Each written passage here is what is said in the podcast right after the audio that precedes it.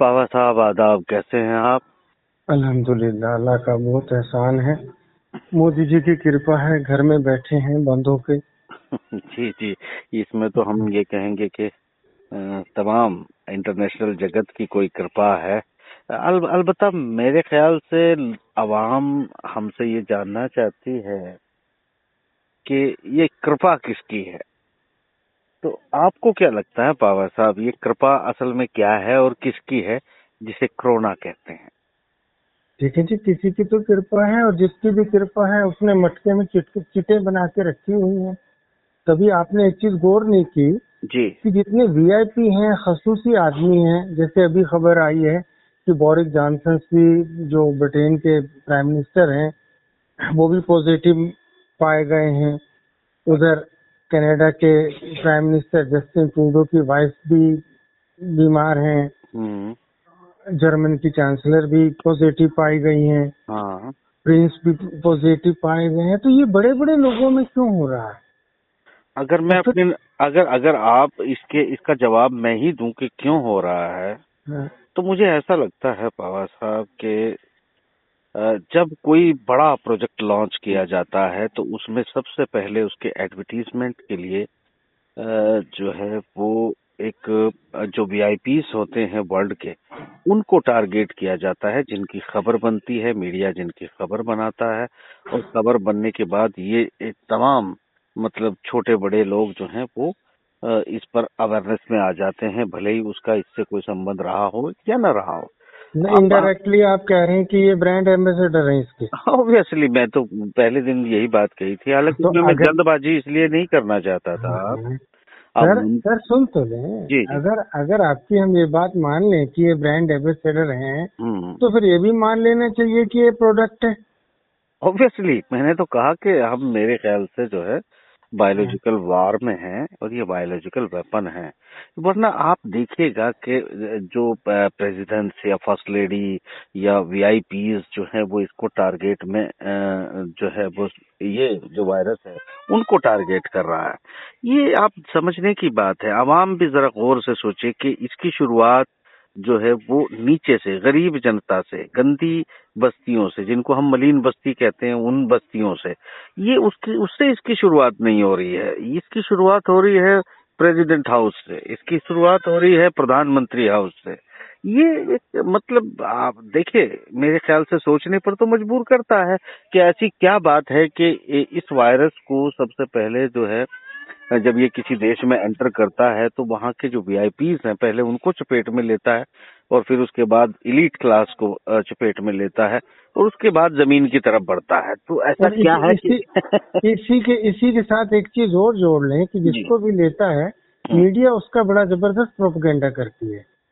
दरअसल अगर मैं ये कहूँ कि मीडिया प्रिपेयर है इसको जो है हालाँकि देखिए, आवाम से हम गुजारिश करते हैं कि हमारी बात को ऐसे बिल्कुल न लें कि ये बीमारी नहीं है।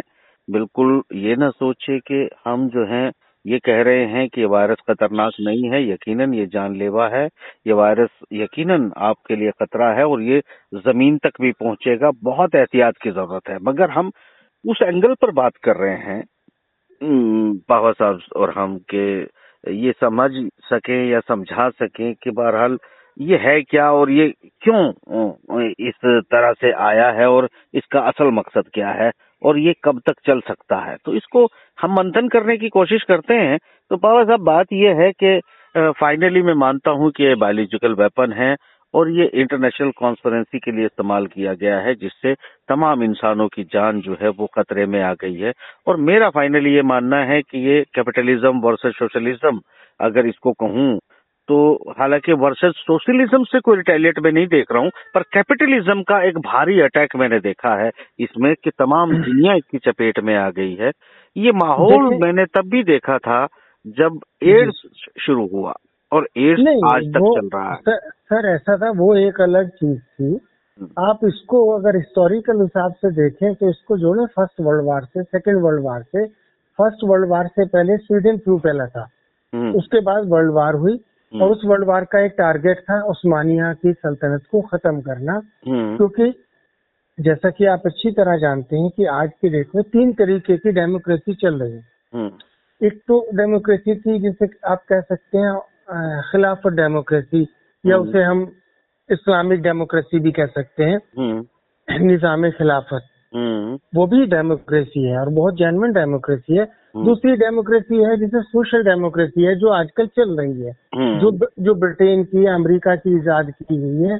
और तीसरी डेमोक्रेसी है जो चाइना में चलती है वो भी डेमोक्रेसी कहते हैं अपने आप को हम माने या ना माने। देखिए देखिए पावा साहब आपकी बात हम्म। जो है मैं मान लेता हूँ मगर हम्म। अगर हम डेमोक्रेसी पर ही बात करें तो डेमोक्रेसी का उम्र कोई बहुत लंबी नहीं है। नहीं हम अगर- डेमोक्रेसी सर हम डेमोक्रेसी पे बात नहीं कर रहे। हम्म, हम इस चीज़ पे बात कर रहे हैं। मेरा कहने का मकसद ये है कि जब भी निज़ाम को बदलने की ज़रूरत हुई जब भी कोई एक नया व्यवस्था लाने की हम्म, एक नया सिस्टम लाने की ज़रूरत हुई हम्म, तो उस पावर ने जिसे आप कह सकते हैं नज़र नहीं आती। हम्म, अदृश्य दुनिया। हाँ, अदृश्य दुनिया। हम्म। उस दुनिया ने इस तरीके की बीमारियाँ फैलाई चाहे हम्म। स्वीडन फ्लू फैलाया चाहे प्लेग फैलाया। हम्म, उसके बाद वार हुई।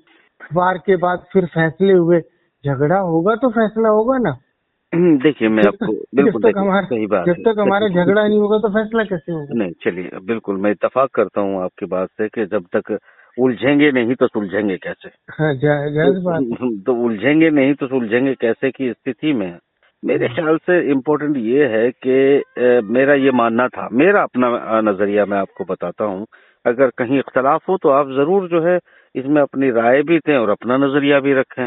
जी जी। मैं ये समझता हूँ कि चाइना को उसके बाज़ार को रोकने के लिए दुनिया ने एक पश्चिमी दुनिया खास तौर से कहूँगा कि एक प्लान तैयार किया था जिसमें Bharat Pakistan China South China Sea Russia Taiwan इन तमाम इलाकों में नॉर्थ कोरिया साउथ कोरिया ये किसी तरीके से वार में क्योंकि गल्फ में चल रहा था ये एक अलग खेल था जिसमें तेल का कब्जा भी था और तेल के कब्जे के साथ साथ जो सऊदी सल्तनत है उसकी हुकुमरानी कायम रहे और तेल पर ओपेक पर और तमाम डॉलर पेट्रो डॉलर पर उनका कब्जा बना रहे इसको कोई ब्रेक ना करे जिसका शिकार मेरे ख्याल से सद्दाम भी हुआ जिसका शिकार जो है आ, आ, आ, जो शाह लिबिया है पहलवी हाँ, शाह पहलवी भी हुआ ना शाह पहलवी तो चलिए हाँ पहले से की बात है हमने करंटली बात करते हैं तो इसमें हाँ। से कर्नल कद्दाफी भी इसका शिकार हुआ और उसके बाद जो है बशर असद भी था और तुर्की ये सब कुछ एक अलग एक ये एक अलग इसी की कड़ी है मगर ये एक अलग दुनिया है क्योंकि बहुत बड़ा बाज़ार है जो दुनिया को रन करता है इकोनॉमी अर्थव्यवस्थाओं को चलाता है। देखिए दूसरा एक बा- ये- इस सिक्के का सर दूसरा पहलू एक और है। हम्म, आपका कहना यह है कि चाइना के बढ़ते हुए कदम बाज़ार में हम्म, उसको रोकने के लिए हुआ है। हम्म, मैं ये मेरा ये मानना है कि जो कब्जा किया हुआ था तेल हाँ। आप सऊदी अरब को अलग सल्तनत मानते हैं मेरे ख्याल से वो कोई सल्तनत नहीं है वो। सिर्फ़ एक कठपुतली है पूंजीवाद की। जी जी। या आड़ बनाई हुई है। हाँ ये तो तो सही वो इसमें तो उस कब, उस कब्जे पे अपना कब्जा मज़बूत रहे। हम्म। शायद उसके लिए ऐसा किया जा रहा हो। नहीं नहीं नहीं वो भी एक पहलू है। मैंने कहा ये अलग गेम है। प्लान एक ये क्या है? ये ए साइट है एक बी साइट है।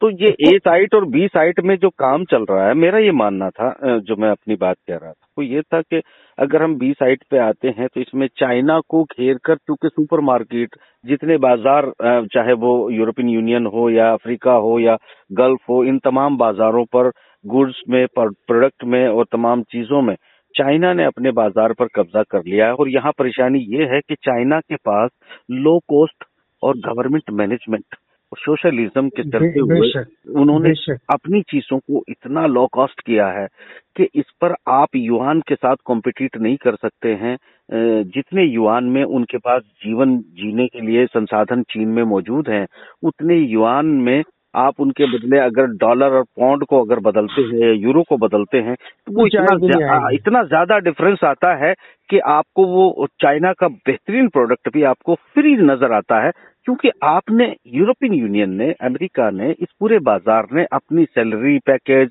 अपने प्रोडक्ट के कॉस्ट इतना ज़्यादा हाई ऊपर लेके गए हैं कि इसको मैच नहीं कर पा रहे हैं। इसलिए चाइना के बाज़ार को डिस्ट्रॉय करना ही प्राथमिकता में मैं देखता हूँ कि उनको किसी तरह या तो रोका जाए, या फिर युआन डॉलर और इन सब के बीच का खेल खत्म किया जाए ताकि कम से कम वर्ल्ड इकोनॉमी जो है वो एक प्लेटफॉर्म पर आ सके और बाज़ार जो है वो कंपटीशन में तो रहे मगर वो इतने डिफरेंस के साथ ना रहे जितना चाइना और पश्चिमी जगत में फ़िलहाल मौजूद है। तो इसके लिए तो मुझे लगता है कि फिर, फिर इनको पूरी दुनिया को इस तरह मजबूर करने की ज़रूरत थी। या तो दो देखे मैं एक बात कहता हूँ अपनी बात आप ज़रूर आगे रखें। मैं ये मैं ये समझा हूँ कि अगर भारत पाकिस्तान चाइना के बीच में कोई वार होता तो यकीनी तौर पर यहाँ कोई जनसाइड होता उसको बहुत सारे लोग मर जाते बड़े जो बैन वेपन है उनका इस्तेमाल किया जाता और ये कह के चाइना पर बैन लगा दिया जाता कि इसने ह्यूमन राइट का वायलेशन किया है युद्ध के नियमों का वायलेशन किया है। बैन तो, बैन तो अभी भी लगाए जा रहे हैं ये जो बैन है ये ट्रेड वार का है। वो बैन इस तरह का है कि आप उसको लॉकडाउन कर दें चारों तरफ़ से और उसके प्रोडक्ट को बाहर निकलने ही न दें। क्योंकि डब्ल्यू के तहत एक मजबूरी है कि अंतर्राष्ट्रीय जो हमने समझौते किए हैं, उसमें रशिया भी एक फैक्टर है, बल्कि रशिया सबसे बड़ा फैक्टर है। तो मैं ये, यहाँ मैं तो ये समझता हूँ कि ये जो प्लान इनका ए था जिसे साउथ चाइना सी में North Korea South Korea Philippines Japan ये ताइवान को भिड़ना था इधर से पाकिस्तान भारत और चाइना को इस मोर्चे पे आना था। तो इसको इस प्लान ए को ड्रॉप करके इन्होंने प्लान बी या सी को इस्तेमाल किया जिसमें मुझे लगता है कि पूरी दुनिया में इस बायोलॉजिकल वेपन का इस्तेमाल किया और बायोलॉजिकल वेपन का इस्तेमाल करके पूरी दुनिया को मजबूर कर दिया कि अब वो मिल बैठे। और दुनिया की तमाम अर्थव्यवस्थाओं को लॉकडाउन कर दिया। अब ये ज़ीरो से शुरुआत होगी इनकी काउंटिंग ज़ीरो से होगी और नई व्यवस्थाएँ आएँगी मुझे ऐसा लगता है। मतलब लब्बो लुबाव हमारे जैसे भगत के लिए ये है कि जितने भी वार हैं या जितनी भी नफरतें हैं मोहब्बतें हैं इनका मज़हब से जाति से नस्ल से कोई लेना देना नहीं है सिर्फ़ पैसे से लेना देना है। किसी का कोई मुल्क नहीं है किसी का अपना पराया कुछ नहीं है सिर्फ़ अपने मफाद हैं, अपने पैसे हैं। अगर आप गौर से देखें तो बाबा साहब आपको हिंदुस्तान में इस वक्त जिस तरह मीडिया का इस्तेमाल करके जोनिस्ट लॉबी का जो एक दखल हिंदुस्तान में बढ़ा, नफरतों का आलम कहाँ पहुँचा, हम एक दूसरे के खून के प्यासे हो गए। दूसरी तरफ़ आप देखें, यही खेल जो है सऊदी अरब ने भी अपने आप को एक तरफ़ से अपने सिपो सलार बनाए रखने के लिए, बाज़ार को अपने हाथ में रखने के लिए, चूँकि इसमें कैपिटलिस्टों का एक बड़ा रोल है इस वक्त, और वो उस बाज़ार को होल्ड करने के लिए, उस इकोनॉमी को जो है ड्राइविंग पोजीशन में रखने के लिए मेरे ख्याल से जो है, वो भी जो एक कैपिटलिज्म का खेल है, वो खेला जा रहा है। क्योंकि अर्थव्यवस्था इसके बावजूद तमाम मुस्लिम जगत जो अदरवाइज़ इधर उधर रहता है, हिंदुस्तान और पाकिस्तान जैसे लोगों की तो मैं बात ही क्या करूँ, क्योंकि ये लोग बहुत ज़्यादा सेंटिमेंटल और बहुत ज़्यादा धार्मिक होते हैं, जबकि वो पब्स और दुनिया भर की चीज़ें और तेल के अलावा अर्थव्यवस्था को वर्ल्ड बाज़ार से जोड़कर एक आधुनिक सऊदिया बनाने पर लगे हैं। सीधी बात है कि वो कैपिटलिज्म यानी फाइनेंशियली पैकेज में, पैसे में अपने आप को मज़बूत करने के लिए, व्यापार करने के लिए और सऊदी अरब ने कभी भी दुनिया का सबसे बड़े हथियार खरीदने का एजाज तो उसको हासिल रहा। मगर कभी वो इतनी ताकतवर फौज नहीं बना पाया कि वो किसी छोटे से देश से भी लड़ सके। यानी यमन ने उनको जो है छका रखा है तो इसका अंदाज़ा लगाया जा सकता है कि वो दूसरों की सिक्योरिटी पर ज़िंदा है।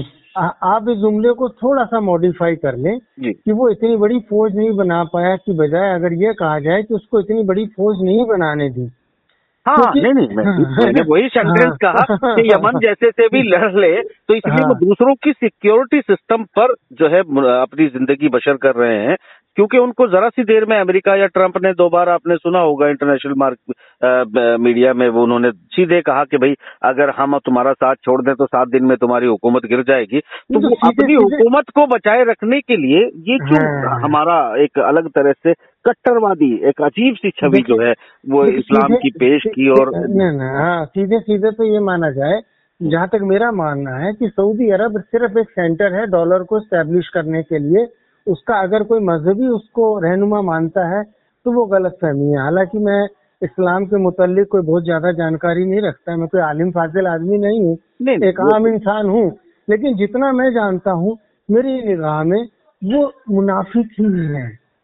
हाँ चलिए ये इन शब्दों का इस्तेमाल किए बगैर मेरे ख्याल से हम लोग जो है मैं तो एक सीधे सीधे इसमें कोई धार्मिक एक्सपर्ट के तौर पर नहीं बल्कि एक जर्नलिस्ट तो, के तौर तो पर ही बात कर रहा हूँ हाँ, मैं तो खुद कह रहा हूँ कि मैं कोई धार्मिक उसके हिसाब से नहीं जानता हाँ, नहीं नहीं मैं वो, वो क्या है मतलब मैं इसलिए देखिए एक चीज़ जितनी भी देखिए सर जितनी भी सल्तनतें हैं इस्लाम ने अगर आपको यह हिदायत दी है कि आप सादगी से रहें हम्म। अपने पड़ोस का ध्यान रखें।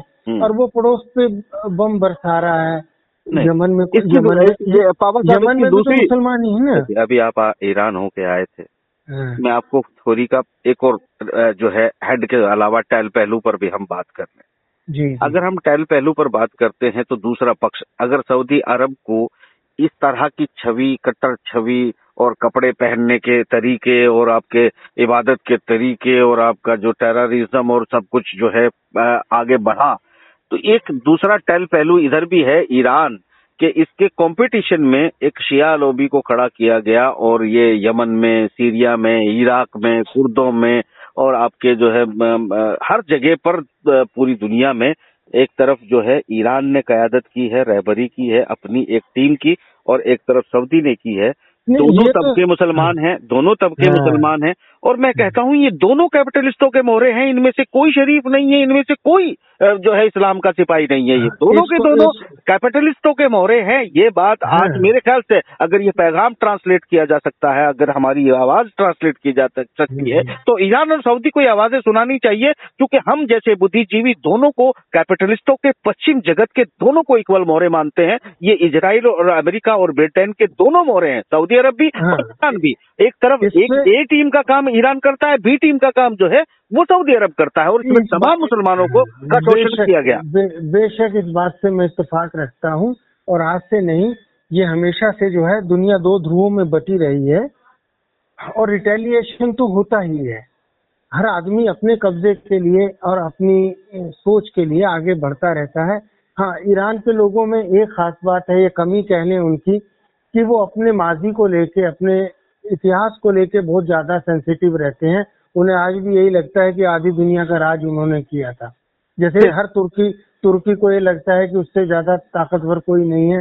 हर मंगोल को ये लगता है कि उससे ज़्यादा खूंखार कोई नहीं है। और हर हिंदुस्तानी को लगता है कि उससे ज़्यादा बुद्धिमान कोई नहीं है।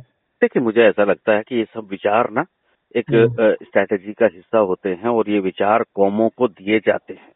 हाँ, मेरा ये मानना ये ये सोच, सोच दी, जाती, दी जाती है। सोच जैसे कि आप इंक्लूड करें अगर हम इसी को कनेक्ट कर देते हैं हिंदुस्तान से कि हाँ। वो मुसलमान होते हुए एक ही नबी को मानते हुए एक ही कुरान पढ़ते हुए हर मुल्क में इस्लामिक मुल्क में आमने सामने खड़े हैं और आमने सामने एक अगर अगर जो है वो सऊदी अरब कोई स्ट्रैटेजी को आगे बढ़ाता है तो ईरान उसको रोकने के लिए चल देता है और पूरी लॉबिंग करता है। अगर दूसरी तरफ़ ईरान कोई काम करने चलता है तो सऊदी अरब उसका रास्ता रोकने की कोशिश करता है। तो दोनों को ए, बी टीम बनाकर जो है, दंगल में उतारा गया है और इसके ज़रिए पश्चिमी बुद्धिजीवी थिंक टैंक जो कि सिर्फ़ कलम और सोच के ज़रिए इनकी तमाम अर्थव्यवस्था और इकोनॉमी पर कब्जा करके इनको गुलाम बनाकर जो है अपनी ज़िंदगी को स्मूथ करके अपना राज जमाए हुए हैं। शायद वही चीज़ों को अगर हम भारत से कनेक्ट कर ले तो भारत में चूँकि शिया सुन्नी का मसला नहीं है तो यहाँ बड़ा आसान है, हिंदू और मुस्लिम को उसी तरह के सगुफे दे दिए गए। अरे, हिंदुस्तान में ये लोग पैदा हुए, हिंदुस्तान में ही जीते आए, इनके दादे परदादे रहे इसके किसी के धर्म पलटने से क्या फ़र्क पड़ने वाला था? मुसलमान होते हुए भी मुसलमान इस देश के लिए लड़ते आए। हिंदू होते हुए भी जब यहाँ बादशाह मुसलमान थे तब हिंदू भाइयों ने भी इस देश के लिए मुस्लिम हुकूमत को कायम रखने के लिए अठारह सौ सत्तावन में अंग्रेज़ों से जंग लड़ी। तो यहाँ पर कोई तकरार नहीं था मगर ये तकरार पैदा करने वाले भी इजरायली ब्रिटेन और यहूदियों के गुलाम हैं जो लोग ऐसी मानसिकता बना रहे हैं मगर उनकी मानसिकता बन गई। जो आज हमारी आवाज़ भी सुनेंगे तो उनको लगेगा कि हम उनको बहका रहे हैं। जबकि बहकाया तो तुम्हारे डीएनए में घुसेड़ दिया गया है। तुम हिंदू मुस्लिम हो मगर तुम। मोहरे हो और कठपुतली कुछ भी नहीं हो। और अगर अगर आप मान लें अगर हम एक बात ये सोच लें कि यहाँ कोई मुस्लिम ही नहीं है तो हिंदू आपस में लड़ेंगे तो लड़ेंगे। तो तो जैसे जैसे गल्फ में मुसलमान हाँ। लड़ रहे हैं। हाँ मुसलमान होंगे वो फिरकों में लड़ेंगे। अच्छा अभी इस, इसके भी हम थोड़ा सा अफ्रीका चले जाते हैं। अगर हम ये बात समझाने की कोशिश करें कि तमाम जो डिपॉजिट है यानी जो खदान है जिसको मतलब हाँ, नेचुरल रिसोर्सेज हैं। है वो अफ्रीका में मौजूद है। आप वहाँ बोको हरम आ जाता है वहाँ पर दूसरा आप तो जानते हैं कि वो एक माफ़ करना इस वीडियो या ऑडियो में हम उस हम्म। कंपनी का नाम नहीं लेंगे हालाँकि मैं उस पर प्रोग्राम कर चुका हूँ मगर वो हम्म, हम्म। कंपनी बाकायदा काम कर रही है जो नेचुरल रिसोर्सेज निकालने के लिए और वहाँ के लोगों को गुलाम बन रखकर उसे लूट ले जाने के लिए वहाँ पर बोको हरम जैसा आतंकवाद पैदा किया और नाम उसको इस्लाम का दे दिया। तो ये तमाम चीज़ें चल रही है खदानें लूटी जा रही है आप- और आप- उनके आप, राजा इम्पोर्टेंट क्या है पावा साहब? हाँ, कि हाँ। उनके राजा इनके गुलाम हैं और वो ये परमिशन करने के लिए देते हैं कि हमारी जनता का मूर्ख बनाओ बेवकूफ़ बनाओ इनको आपस में लड़ाओ इनको मरवाओ और तुम यहाँ से माल लूट के ले जाओ। तुम भी होश तो- में आओ भारतीयों ध्यान रखो। अफ्रीका तो बहुत दूर है। आप अपने नज़दीक अफ़गानिस्तान देख लेना। परसों गुरुद्वारे पे हमला हुआ। जी। तो आप कैसे मान सकते हैं कि हमला करने वाले इस्लामिक थे या मुस्लिम थे? सवाल ही पैदा नहीं होता।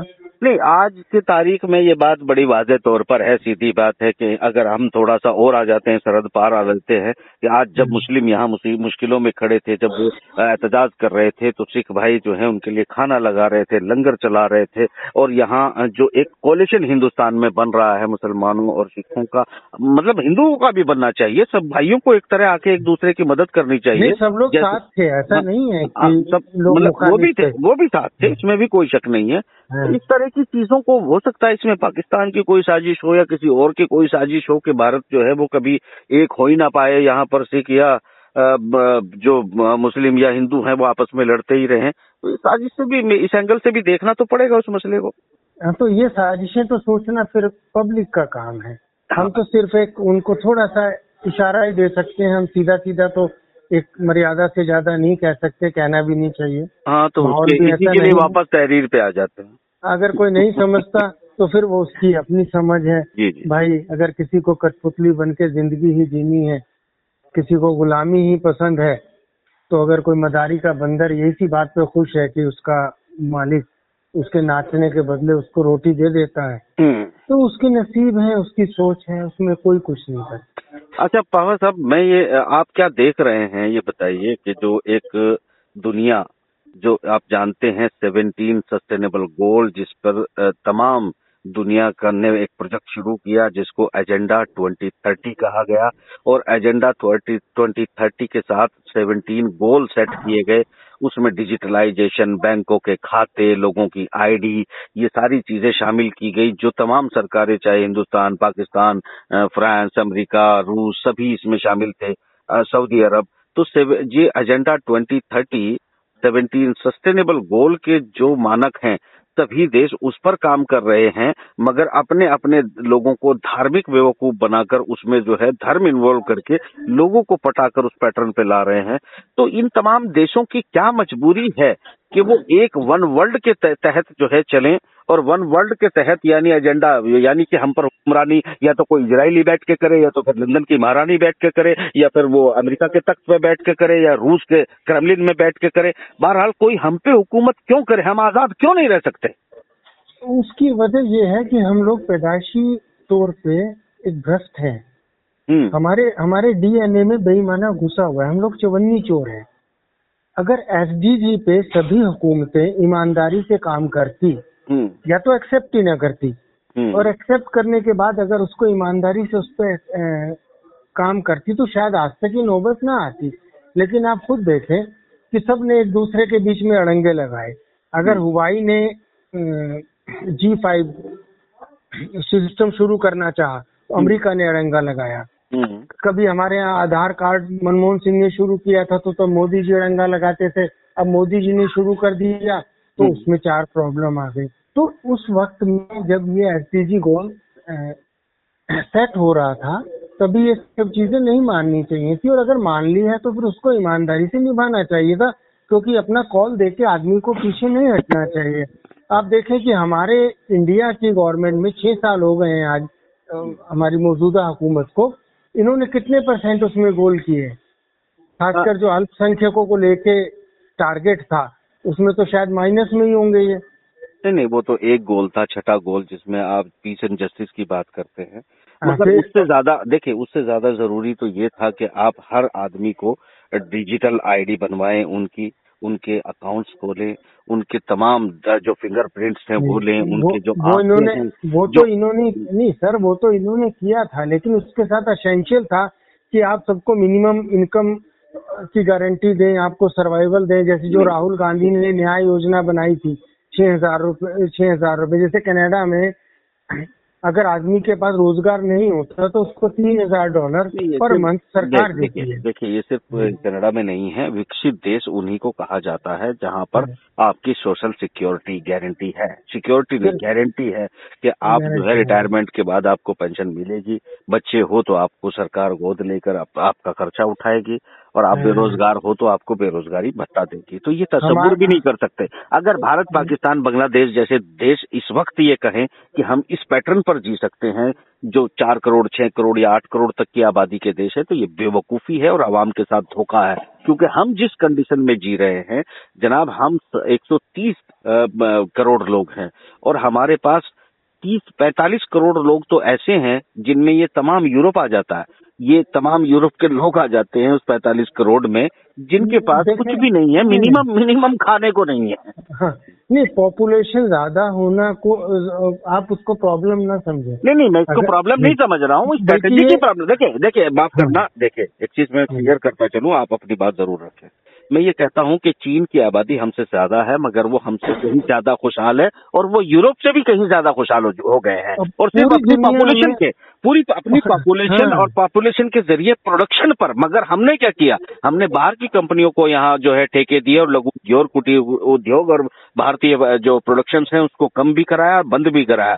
यहाँ पर नीतियों का एक चीज़ मैं मानता हूँ बड़े तो इन नीतियों के पीछे रीजन क्या है? भ्रष्टाचार है। हम हमारी नीयत ये थी कि एक कंपनी वाला हमको मोटा लिफाफा दे दिया हमने उसको अलाउड कर दिया। नहीं मैं बिल्कुल आपको भ्रष्टाचार से बड़ी बात पर आ, मैं इस पे मानता हूँ कि मुझे अफ्रीकन देशों के जो वहाँ के राष्ट्रपति हैं या वहाँ के तानाशाह हैं उन सब के बारे में डिटेल जानकारी है। और मैं ये बता दूँ कि वो इतने ज़्यादा भ्रष्ट हैं और भ्रष्ट के साथ साथ वो लोग इतने डरते हैं अपनी गद्दी के जाने से, क्योंकि वो उन गद्दियों पर बने रहने के लिए महाशक्तियों के साथ समझौते करते हैं और ये कहते हैं कि तुम हमारे देश की जनता को लूटो, इनके कपड़े निकालो, यहाँ से खदान लूट ले जाओ, मगर हमको राजा बने रहने दो, हमको गद्दी से मत उतारना, हम पर हमला किसी बहाने मत कर देना। इस भय में, इस डर में वो लोग अपने देश की जनता को लुटवाते हैं, उनको डरवाते हैं और उनको जो है मतलब ये तमाम जो आप दुनिया में कार्रवाई देख रहे हैं वो होती है। और इसमें डील क्या होती है? जैसे सऊदी अरब का किंग कि मुझे गद्दी से उतरने मत देना तुम पाँच ट्रिलियन डॉलर भी ले लो तुम सब कुछ ले लो तुम मुसलमानों का कत्लेआम कर दो और इनको सबको आईएस आईएस बना के जो है वो एक दूसरे का कत्ल करवाओ। ये सारी कॉन्स्परेंसी वो सब जानते हैं। मगर वो अपनी हम्म। गद्दी को बचाने के लिए इंसानों का कत्ल करवाते हैं खून करवाते हैं और जो कैपिटलिस्ट हैं उनके लिए बिल्कुल ऐसा है इंसान जैसे आप बाज़ार से चिकन खरीद के लाते हैं आप जिंदे के भी पर पकड़ के ले जाते हैं आपको दर्द नहीं होता। आप कटवा के हाँ। लेके आ जाते हैं घर में रखते हैं आपको उस आपके लिए वो एक चिकन है। ठीक इसी तरह कैपिटलिस्टों के लिए हम जैसे गरीब दुनिया ध्यान से सुनो हम गरीब दुनिया उनके लिए चिकन है इनका विरोध ज़रूरी है कैपिटलिज्म का विरोध ज़रूरी है। देखते हैं अल्लाह खैर करे। बेहतर तो यही है कि निज़ाम बदले कुछ बेहतरी की तरफ़ जाए।